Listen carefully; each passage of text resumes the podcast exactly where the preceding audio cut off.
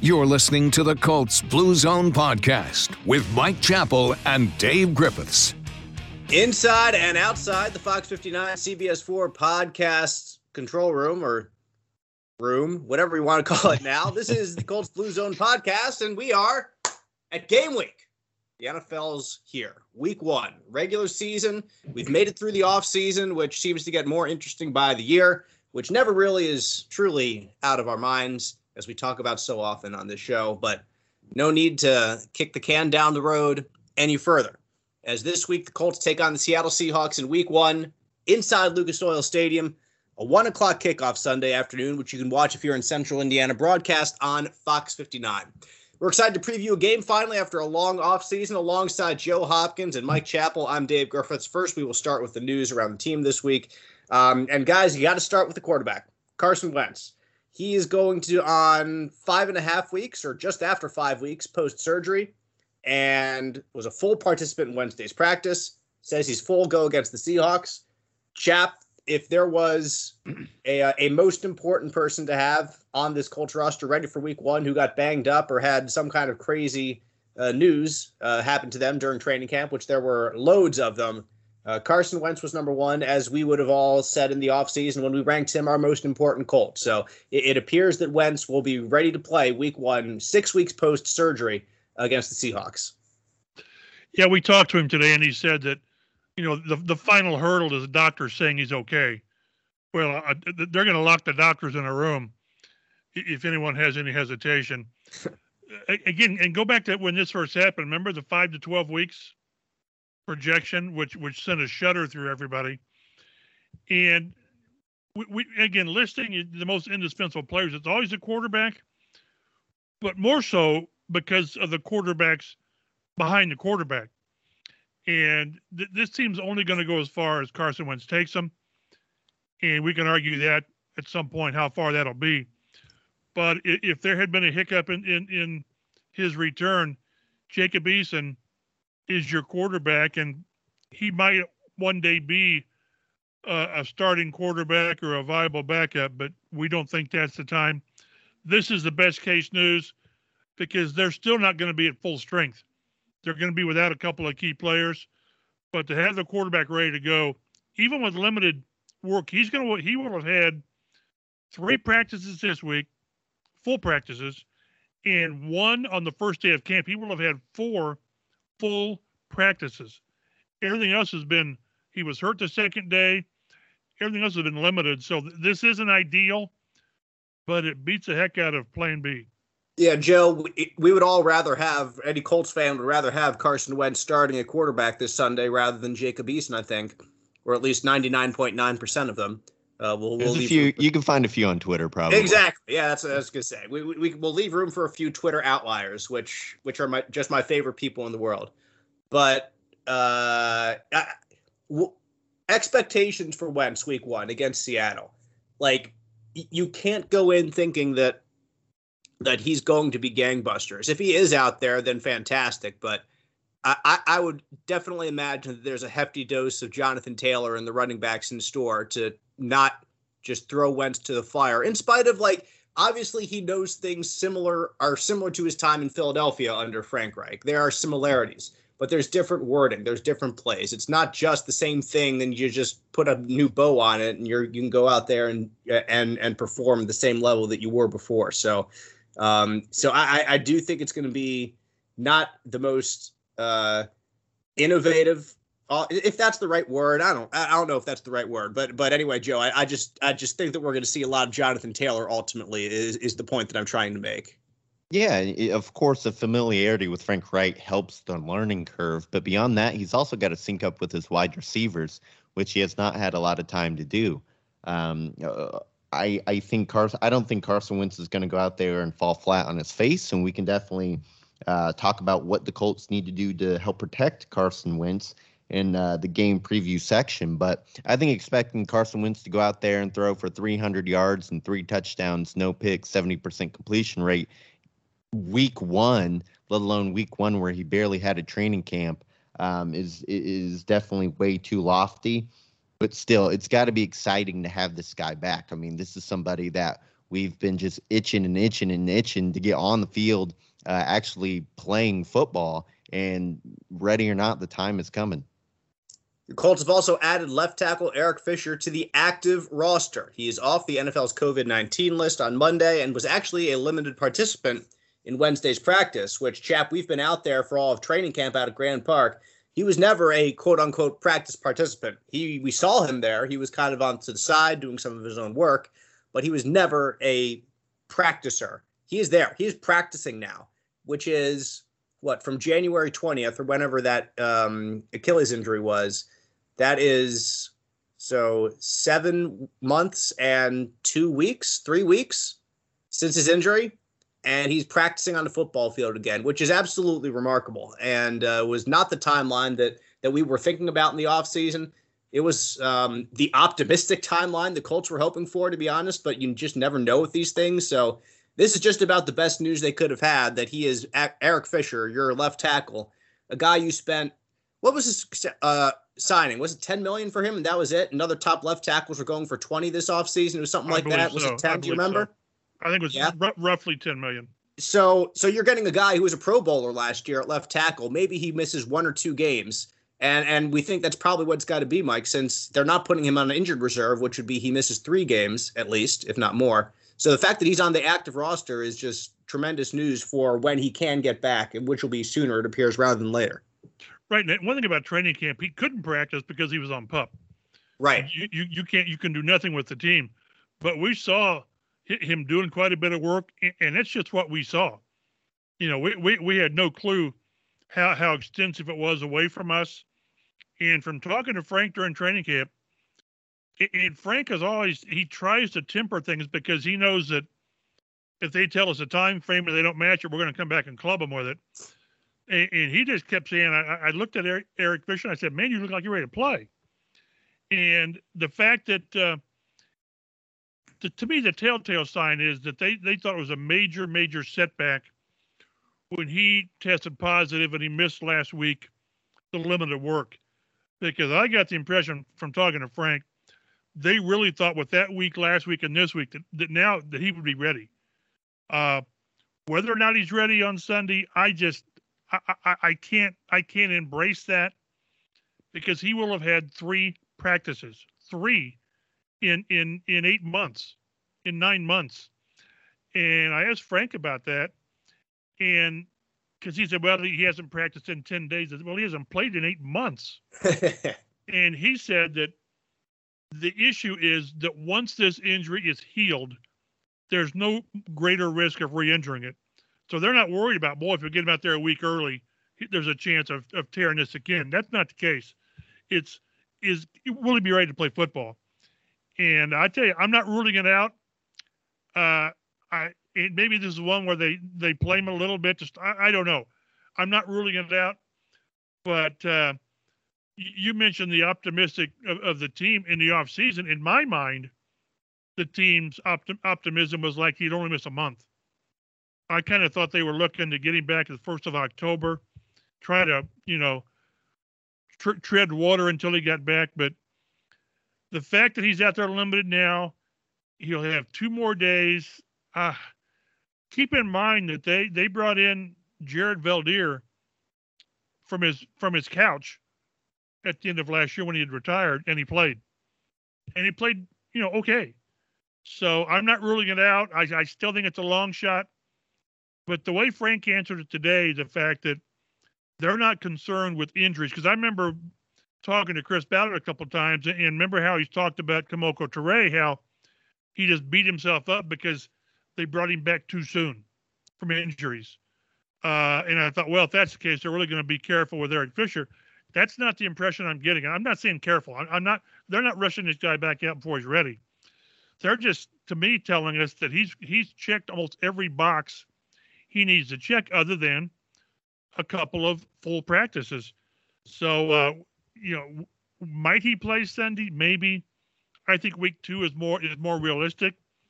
But the more you try to you try to listen to what they're saying and sort of read between the lines, I'm not ruling out Sunday at all.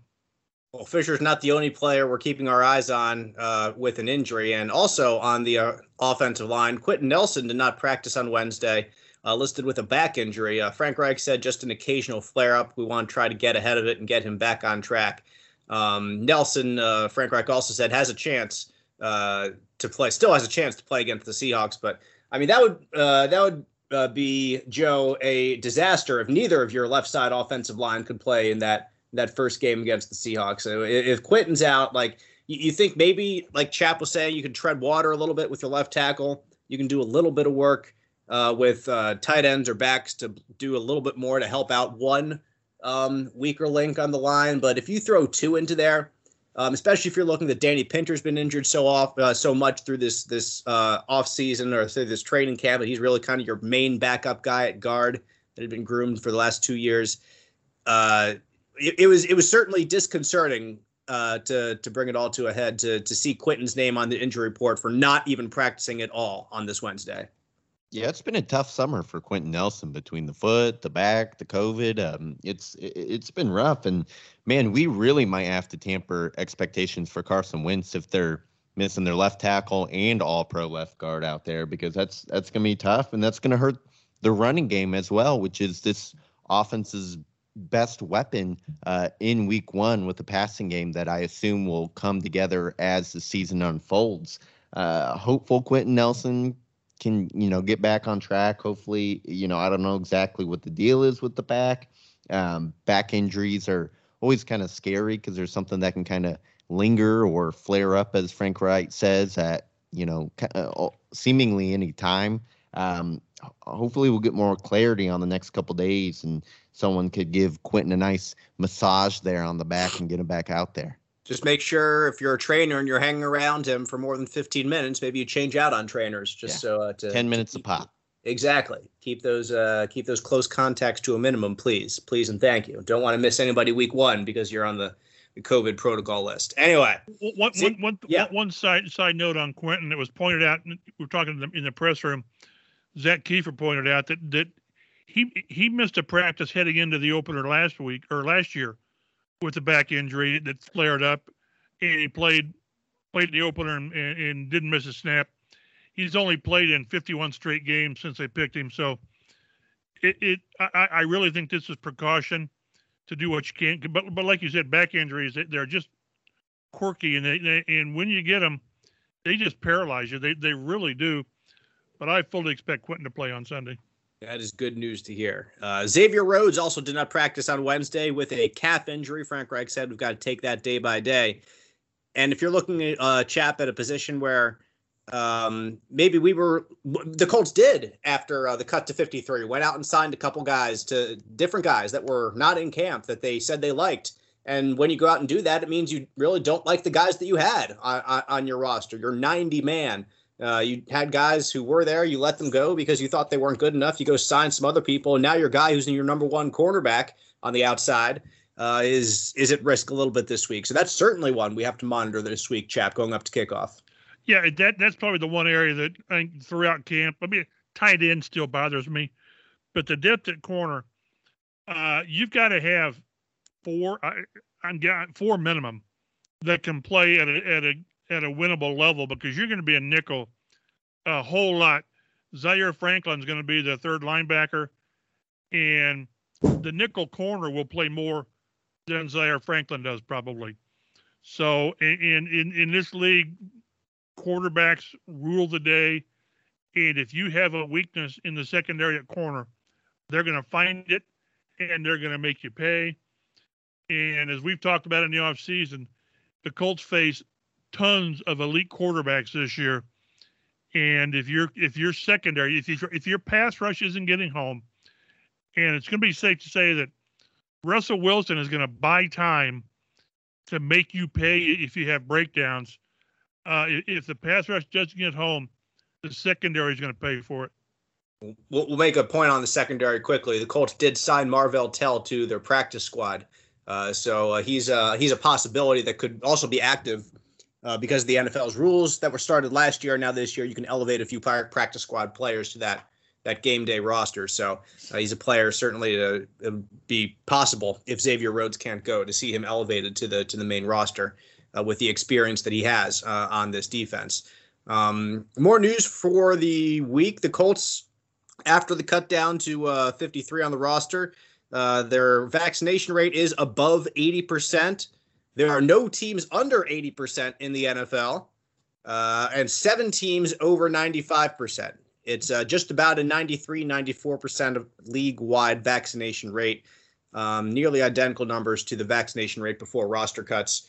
Um, this is something uh, that uh, Chap, obviously Joe and I talked about this ad nauseum last week uh, when, when you uh, when you were off uh, doing your work uh, with the Colts, in fact. But um, it it like it's just a, a situation that I'm afraid is going to rear its ugly head more than once this season. And it's frustrating when people don't get it because like i try to explain you try you, joe knows exactly yeah, what i'm talking we about. tried to explain. I, I try like i try to explain to someone very nicely on twitter which which is my first mistake right there exactly what it is like why this affects the colts more than other teams. Well, well other players who are vaccinated are, are still catching well I, I i get that. I get that do you get that there are different rules? You're, you're there it's not the same okay like there's there's no talking to some people on twitter which again is my mistake because i try. I'm on a mission to civilize and progress is slow but i'm in it for the long haul here. But this this is just a situation that's going to happen more than once this year i'm afraid during the regular season.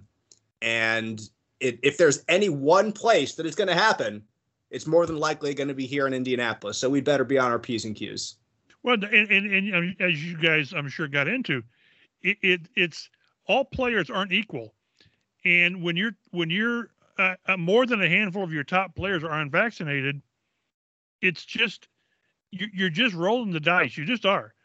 And close contacts, unvaccinated close contacts, it's what a minimum of five days. So if it happens on a Monday, okay. It happens on Wednesday or Thursday, you're out. You're simply out. So uh, w- when your quarterback and your linebacker and on and on, Quenton or, or Eric Fisher, I, I, I here we, I'm not going to get into who's vaccinated who's not because we don't know for sure on all of them. But you're you're right. It's it's not equal. It's not the same. And un, teams with more unvaccinated players are more at high risk. And when you're unvaccinated players are some of your best players, you're, you're it's going to happen. It, to, to think that they're going to any team is going to go all through. We've already had what Zack Martin. Uh, there's already been two or three players uh, going into week one that are going to miss the game for, because of COVID. To think it's not going to happen, I'm not going to go as far as say a forfeited game. I'm not going there. But just imagine a Colts game in week one, three, five, or seven, or whatever, and your quarterback or you, you, your your all pro linebacker or your your all world guard is out. All, all you have to do, and I realize it, it's it's not the same because there was no vaccine last year. Just go back and look at the doggone Tennessee game. I mean, what else do you need to see? When, when this was a good defense, and you take away Denico Autry and DeForest Buckner, and the Titans had 45 points and over 200 rushing yards what else evidence do you need on the imp- the possible impact of losing players to COVID? Well, and, you uh, point I want to make here because I see a lot of people saying, well, even vaccinated players can test positive. So what's the difference? That makes it even more important to be vaccinated based on the rules because if you're vaccinated and you're a close contact to someone who tests positive, you don't have to miss any time if you don't test positive yourself. But if you're unvaccinated and someone around you tests positive, whether they're vaccinated or not, you got to miss at least those five days. So this whole well, people vaccinated or not are testing positive. Obviously, that's not good for COVID itself, but based on the NFL rules, that makes it even more of a reason to get vaccinated, so you don't have to miss those five days if you're a close contact. Okay, I promise not to bring it up until it's an issue. Now, uh, it, I, I, I, give us three weeks. What do you? I know, right? I, I, I agree. Uh, the Colts have named their team captains. Offense: Carson Wentz, Quenton Nelson, T.Y. Hilton are all captains. Defense: DeForest Buckner, Darius Leonard are captains. Special teams: Zaire Franklin, You go to Syracuse University, you're going to be a leader, ladies and gentlemen. Zaire Franklin, captain of the Indianapolis Colts. What do you think, Mike? Are we going to vote Dave our team captain or? I mean, Well, he went to Syracuse, so I guess he's got a. You I know, I, went- I went to Ball. State, so what? What can I say? I, will- I will wear the the armband proudly. Um, the Colts have converted nine million dollars of Ryan Kelly's salary into signing bonus. It creates them a little bit of cap space. According to Spotrac, uh, their cap space is now at about eight point four million. And uh, chap, you always talk. It's good to have a little bit of a little bit of wiggle room in there in case you you need to bring someone in uh, or whatnot throughout the season. So now there is there is that breathing room that you don't feel like you are uh, thrust under the gun if something bad were to happen. Right, and this is something that they had to do. I'm not so sure they didn't do DeForest Buckner early as well, but this is something that they that they don't normally do because they like they like to pay as you go and they don't like to push money forward. But at the same time, this is when this shows you that when you have mega extensions to do, that you have to deviate from what you normally do. They did somewhat with Leonard and Braden Smith giving them signing bonuses where in the past they really haven't done that and you know maybe next year with Quenton they need to do similar stuff. But this is where you just have to be flexible with how you you do business, and it's one of those one of those byproducts of when you hit on draft picks, you have to if you really hit on draft picks, you have to pay them in that fourth or fifth year, and that's what the Colts are dealing with now. The Colts did just release their practice report from Wednesday, their first day of practice for the week. Uh, Quenton Nelson, Xavier Rhodes, we already told you, did not participate. Um, limited participant Eric Fisher told you that one. The other limited participants are Parris Campbell, Danny Pinter, and Kemoko Turay. So good to see Danny back on the field. That's great. Uh, Campbell and Turay also limited out there, and Carson Wentz listed as a full participant in Wednesday's practice. So that that's the full rundown from this Wednesday. One, Uh, one, one, one thing on that, we talked to, uh, it, it- whenever I see his name on the injury report, I'm going to cringe. Parris Campbell being limited with an Achilles. You hope again that's just something where there was tightness and they're trying to be careful. We talked to Frank today about Parris Campbell, and, and they have such high, sky high, incredibly high hopes of what this kid can do if he stays healthy. As as a play caller, Frank Reich just has to sit there and smile at what a Parris Campbell can do to your offense. And I just I I'd love to see this kid play 15, 16 games in a season just to see what he can do because we've seen flashes and those flashes are really impressive. Absolutely, I, I- agree, and uh, and we've talked throughout the offseason about uh, the the wide receivers. And Joe, I know you're big on Pittman as, as the guy that can step up into more of a number one role, but I mean that doesn't mean that that that you're down on on Campbell either. We're we think that if he's healthy, he can be a, a the dynamic piece that this team has been missing over the past few years on offense.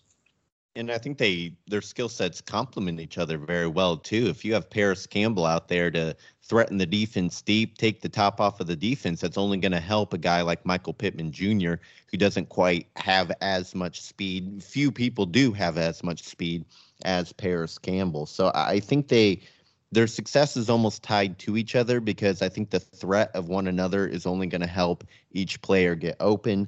Um, I, I I do think Pittman's kind of more of that alpha lead top receiver. But what Parris can, Campbell can do out of the slot on end rounds, I mean, like Mike said, we've seen glimpses of it, and it, it it's nice. So Yeah, true. hopefully this isn't a big deal. Um, and I mean, without Ty especially, Parris Campbell was going to be their speed deep threat. He's basically their only speed deep threat guy out there now. So hopefully he's good to go and they don't even have to reach down into a Keke Coutee to man Sure. the slot. I'll tell you this too: when Michael Pittman Jr. has the ball in his hands, he's faster than I thought he would be. He Oh, yeah. really is. Yeah. I, I mean, you look back to the pa- Packers game last year, and was it he had won the Bills game too in the playoffs? That was just you get the ball there, and then he just takes off. Some people there's a difference between like their speed without the ball and then their speed with the ball. Something just changes when you have the ball and you're just shuffling it back and forth. Pittman doesn't lose a step when he's got the ball in his hands, which is really fun to watch. Really Almost fun. looks faster with the ball in his hands. You, you could argue that.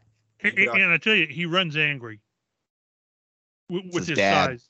Look, and, and that's daddy. That, that's daddy's influence being a, a running back. But again, I, I I really expect a major jump this year, which is kind of scary with Jonathan Taylor, considering the way he finished. But if Michael Pittman stays healthy, he, he may assume that number one spot from TY in, in year two because he, he's shown us that he's got those capabilities, and the size and the speed really, really is enticing. All right. Time to preview a football game, gentlemen. A regular season football game. The Colts host the Seattle Seahawks week one at Lucas Oil Stadium. Again, that game will be broadcast locally on Fox 59 in central Indiana on Sunday at 1 o'clock. Colts haven't won their opener since 2013. It was a long, long time ago. Long, long time ago. Team now enters the season with its fifth different starting quarterback in five years, trying to snap this skid. Both teams, Colts Seahawks, were pretty close to each other in 2020. The difference is the Seahawks won one more game. Colts were 11 and 5, Seahawks 12 and 4, and the Seahawks actually won their division. Um, there were a couple really good teams in the NFC West last year, really good teams. Seahawks uh, rose above it. And so you could say that I'm sure the Seahawks had a more difficult strength of schedule than the Colts did last year. So they're 12 and 4, even though the Colts are 11 and 5, and all these stats we're about to tell you they're pretty even.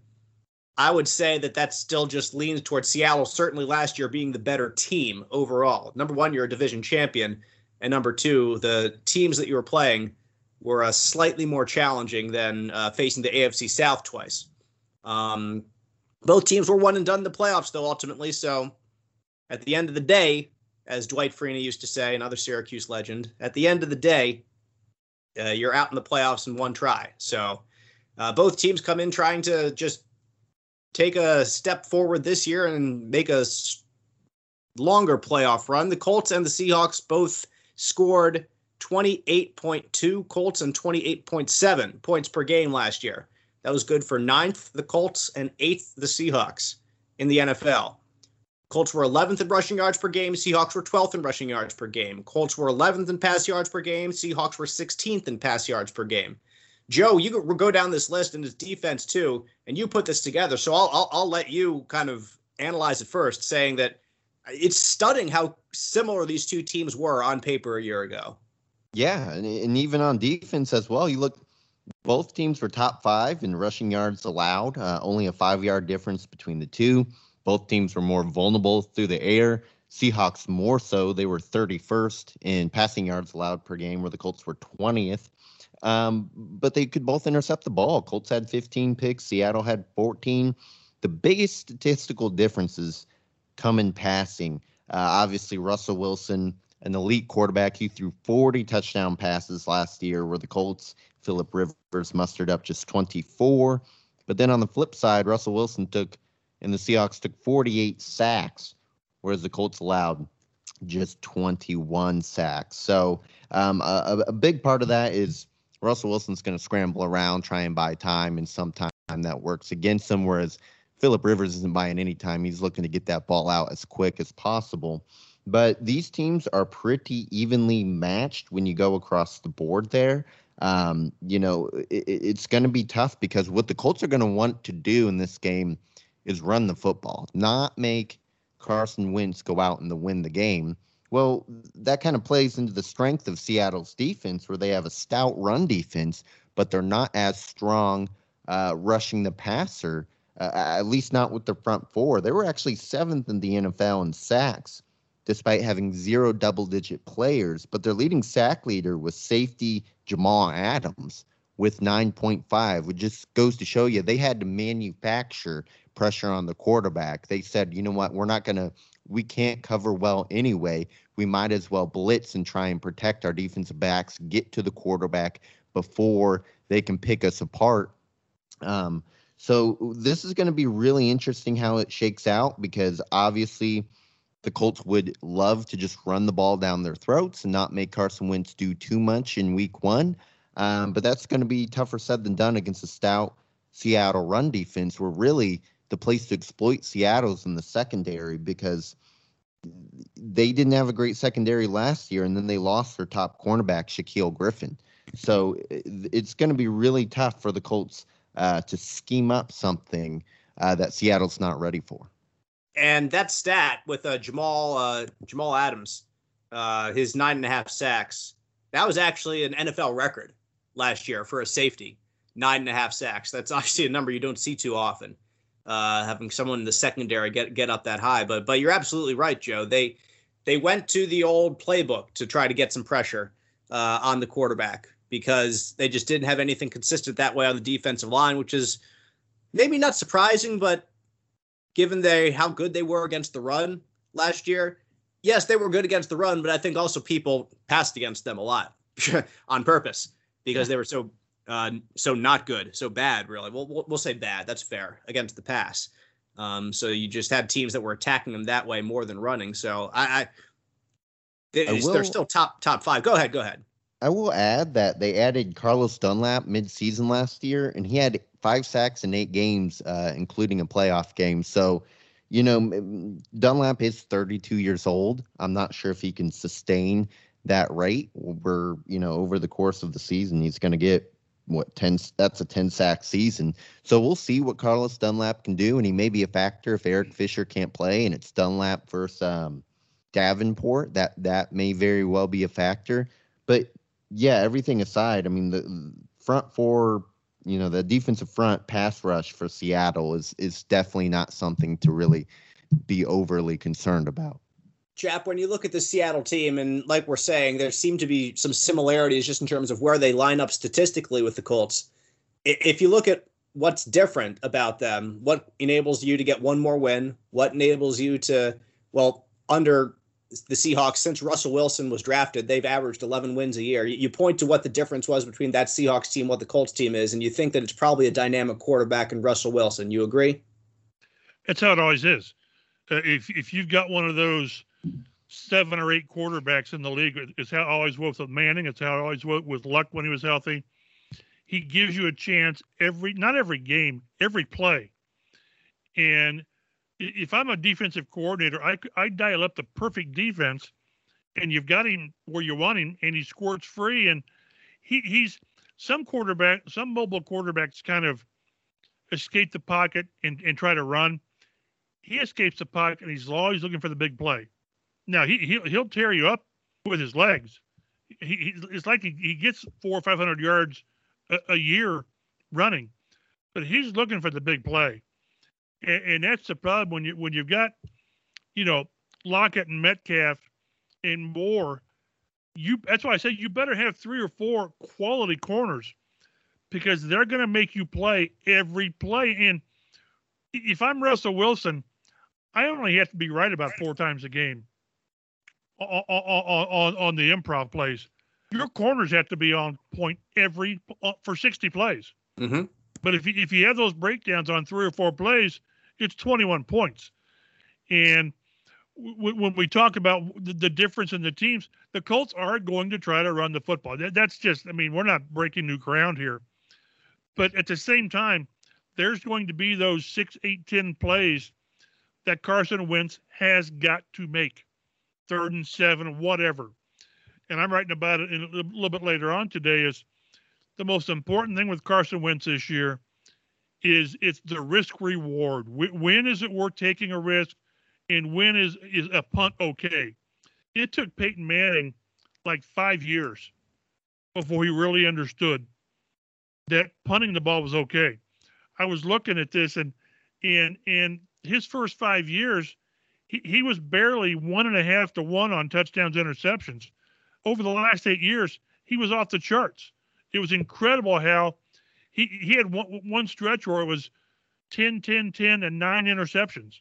It's incredible. You just have to understand when there, there's a time to make a play and some time not to make a play. And Carson Wentz told us today, I'm still trying to figure that out. and he made it sound like I will probably always try to figure that out. And you remember uh, with Andrew Luck was always those bonehead plays that I don't care how much Clyde Christensen talked to him and preached to him, there was always a bonehead play, and you just you came to expect it and accept it.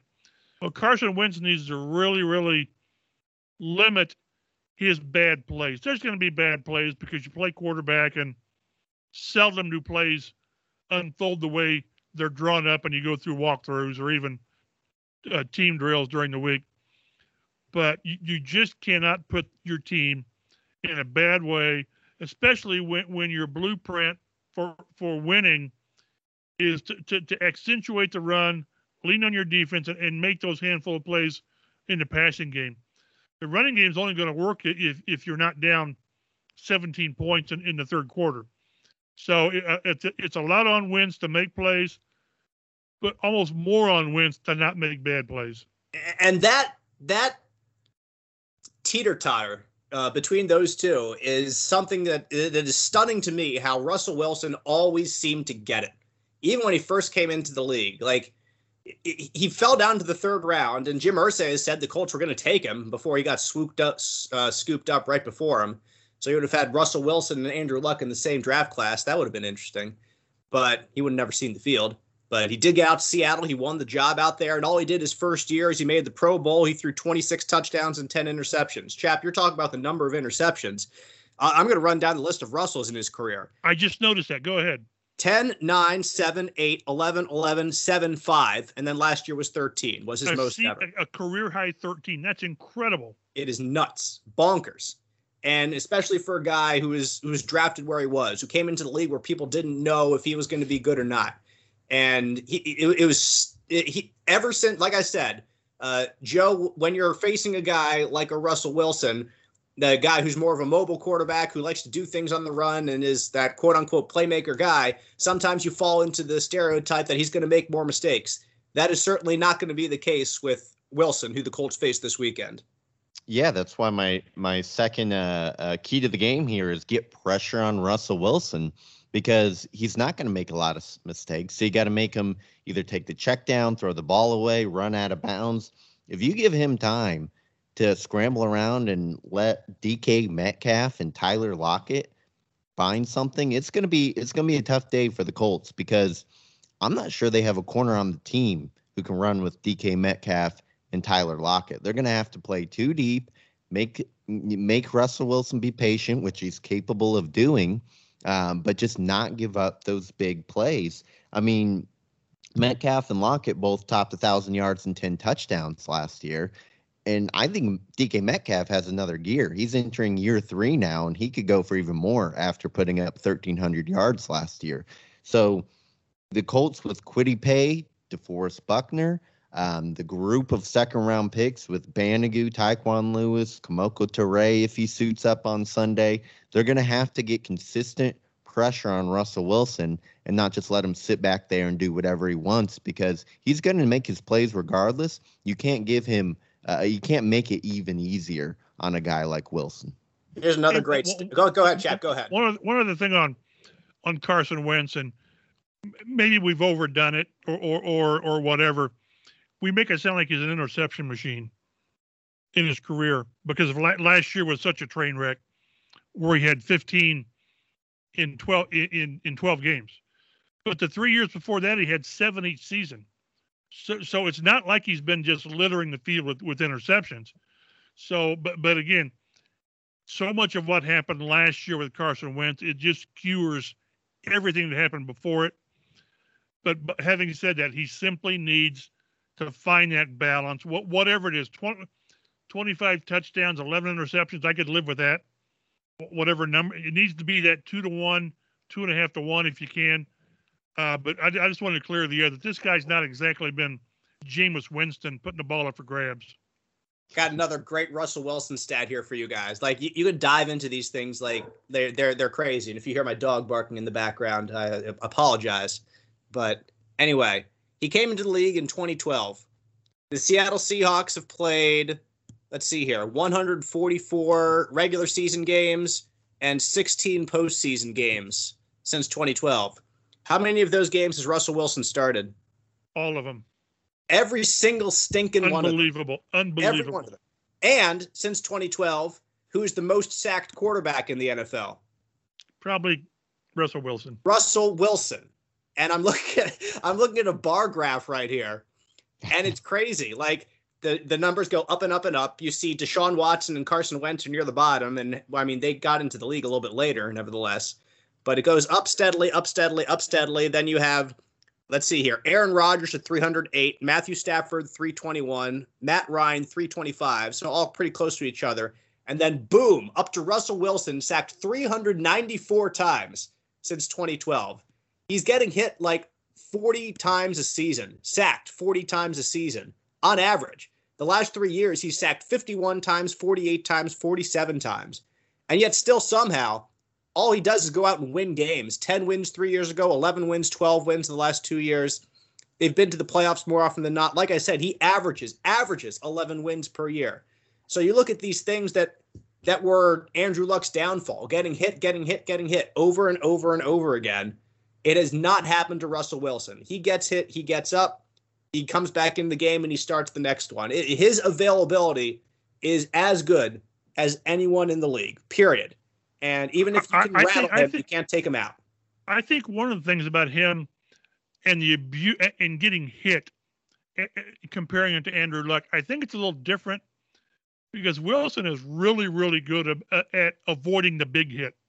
Good. Yes. Whether he whether he runs and slides or, I I can just think of all all those clean hits on Andrew. Like I still got a screen or a uh, video on my phone of the Green Bay game, whatever game that was of his career, game five or game six, where the linebacker comes in from the left side of the defense and just gives him a facial.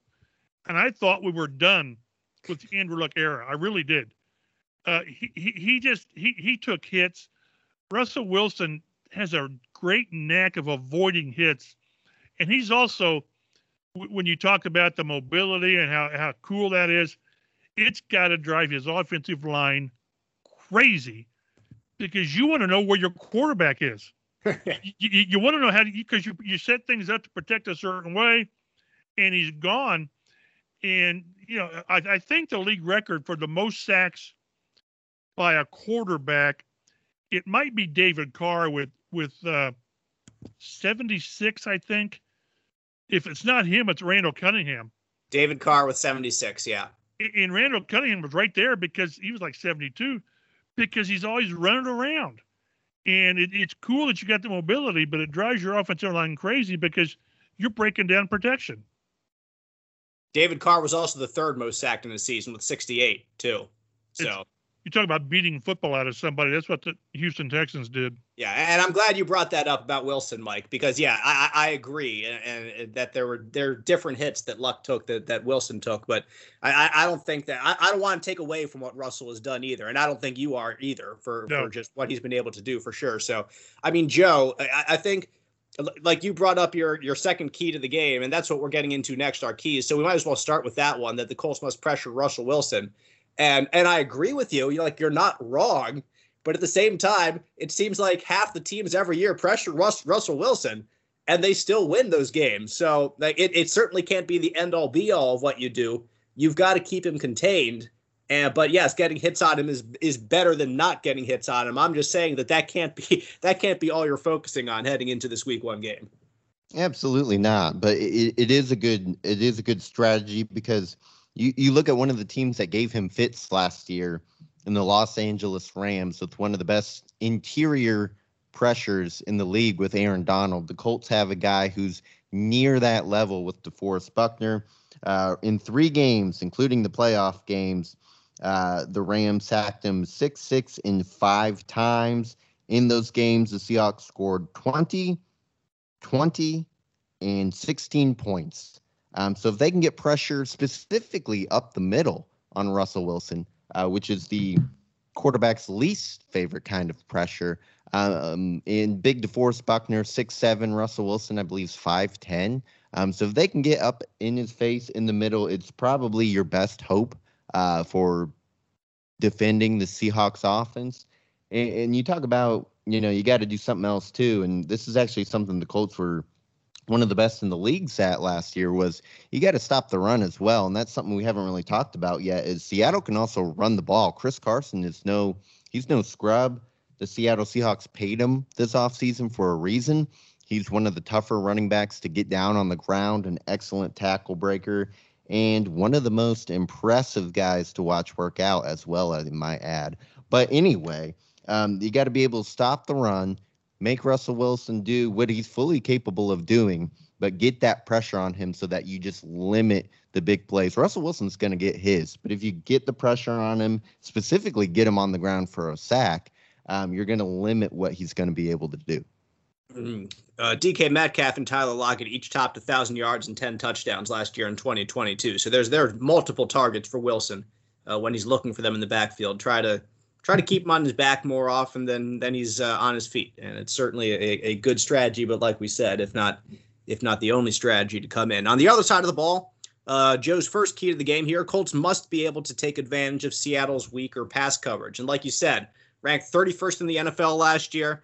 They have a great run defense, so um, to be able to to slice and dice when necessary. And Chap, I think we've all we've kind of made this point already, but we'll circle back to it that we really think the Colts still want to run the ball, even if you're going up against a strong rush defense. That's going to be their first mode of attack, especially with trying to bring Carson Wentz along with have how few full practices he's had going into this game.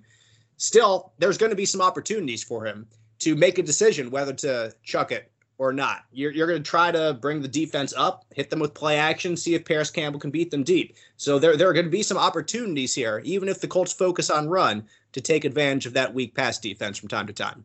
Yeah, I think we, we need to be sure we're not saying run the ball to shorten the game and, you know, the four corner offense. You run the ball to be effective, but you got to score points. You're not you're not going to score score 17 points a game and win much of anything. So it, it's run with a purpose, but when the plays are there, you've got to make them. And it's like we're not breaking again new ground here. It is as well as well as Blankenship has played as a rookie and in, in his preseason training camp. The, the, less we see of him, and the more we see of, of of touchdowns in the red zone. This team's had has had trouble in the past finishing drives and hopefully to be able to run the ball, it gets tougher down down tight, but it's even harder to throw the ball in the red zone. So, a good running game is imperative, but only if you're doing it, you know, w- with an end in sight of of not a 17 point point game, but 27, 30 points, and you can certainly use that balance, the run pass balance, to get that done. And they're they're going to be closer to 50-50 this year, running and passing than they've been in a long time. I, I believe that, barring games getting out of hand, they're going to run the ball. They're they're just going to they, they want to run the ball. That's the strength of their team. But you got to score points while you're doing it. Something, Joe, you go ahead. I'll just Joe. say something I'll add to that is the Colts are going to need some big plays to win this game. I don't think immediately out of the gate Carson Wentz is going to be efficient enough to just beat you by a thousand paper cuts. And probably the some of the Colts' best chances of making big plays are with Jonathan Taylor and Nyheim Hines. I mean, they're two of their home run hitters. So uh, that's probably, you know, going to be a reason why the Colts are going to stick with the run besides it being their identity, but three yards, four yards, three yards, five yards, because that 60, 70 yarder could come at any time. Uh, and I think Nyheim Hines out of the backfield may very well be a key to this game as well. Uh, we saw him absolutely tear up the Lions last year. Uh, he has his spots where he goes off and some easy passes out of the backfield to give Carson Wentz where he can just give it to a guy like Hines and Hines can do uh, something impressive with it. Uh, that's something I'd be drawing up if I was uh, putting together this game plan. Yeah, the Seahawks still do. We'll we'll throw this in there as I mentioned. Have one of the best linebackers in the NFL, and Bobby Wagner. Um, he's been a Pro Bowler three, four, five, six, seven, I believe, years in a row. Maybe All Pro. Yeah, first team All Pro, uh, five years in a row. Um, had 138 tackles last year. So uh, always, always got to mention uh, the the elite players on the other side. We just haven't really gotten too much into Bobby Wagner. But if you're looking more at the passing defense again, Joe, you point out that the Seahawks lost their top corner last year in Shaquill Griffin. Um, so they're trying to work around some some new corners as well, uh, getting used to uh, each other and in this defense to try to improve on that uh, porous uh, defense from a year ago. And you know, Jamal Adams is a, a fantastic player, and they paid him like it this offseason. But pass coverage is not one of his strong suits. Um, he's basically like a linebacker that plays safety out there. So if they can get him matched up on a on a I don't want to throw Kylen Granson out there too quickly, but if they can get match him matched up on a tight end who can make some moves on him, uh, that might be another spot to exploit. Limit mental mistakes. Always going to be important. The uh, third key from Joe coming into this weekend against the Seahawks. I would add especially late because you don't you do not want Russell Wilson with the ball in his hand with a chance to win the game because uh, chap we've seen how that ends up more often than not. Yeah, I, I, that's why I say, how do you handle things late, and c- can you finish drives? And and you guys have talked about we opened with that they're 0 and 7 in openers, and a lot of a lot of them have been very close games. Uh, I, I keep going back to like was it the Cincinnati game where they're going in to score to, to take the lead and Jack fumbles the ball and for a touchdown. So it's going to come down to, to not doing things to beat yourself. You can't do that against bad teams. Jacksonville last year, to think you can get away with with a blown coverage, with a bad turnover, with a couple of false starts, with a holding penalty, with with in, you know, interference down the field against an elite quarterback, can't do it. Yep, yep, yep. Um, let's see here. Uh, let's look toward what Vegas has to say about this Colts Seahawks game. Uh, FanDuel has the Colts a uh, underdog, two and a half point underdog. The over under at 50 for here. So they have this uh, to be just about a, uh, 26 24 ball game, right around there. Uh, so that's what they think. Um, what I find interesting is the Colts opened as three point favorites all the way back in May when uh, betting was first opened on the uh, the coming NFL season. So Colts were three point favorites, but now the Seahawks are close to three point favorites, and I think the line did hit three at some point. Um, at at some point. So. Uh, so, so Joe, uh, the Colts go in uh, favored to lose an eighth season opener in a row, but uh, certainly within a field goal, it's uh, it's going to be. Uh, you think it's going to be a close one? I do. I think it's going to be a close one. If I if I'm going to go ahead and make my prediction here, I hate it. It's week 1. I don't want to be the Debbie Downer. I think these two teams are extremely close talent-wise, but I think Carson Wentz week 1 with limited practice versus elite quarterback Russell Wilson is going to be the difference in this game. I'm going to go 27 to 23 Seahawks, where the Colts scored two touchdowns and three field goals and the Seahawks score three touchdowns and two field goals, and that's the difference in the game is who can convert those good drives into touchdowns rather than field goal attempts. Mm-hmm. I go in uh, thinking that the uh, unsettled left tackle is still a little concerning to me. Um, and if Eric Fisher plays, then then that's stinking awesome, and, it's ridiculous if he's able to get back for Week One. Heck, it's ridiculous if he's able to get back for Week Two. But um, you you look at that. Uh, it, I, I just I just have two numbers that are just burned into my head, and those are the numbers when the Colts were without Anthony Castonzo and when they were without T.Y. Hilton over the past decade. And with Ty, it was one and nine, one and ten. Without AC, uh, they were like two and fourteen or something like. I, I don't know that exact number. That one's not quite burned in as much. But like when you don't have your starting left tackle, when you don't have your starting number one wide receiver, uh, you're, you're going to struggle. And T.Y. Hilton is not the guy he was six years ago, for sure, with a fully healthy Andrew Luck. But nevertheless, they were expecting some big things from Ty this year, and I was expecting some big things from Ty this year.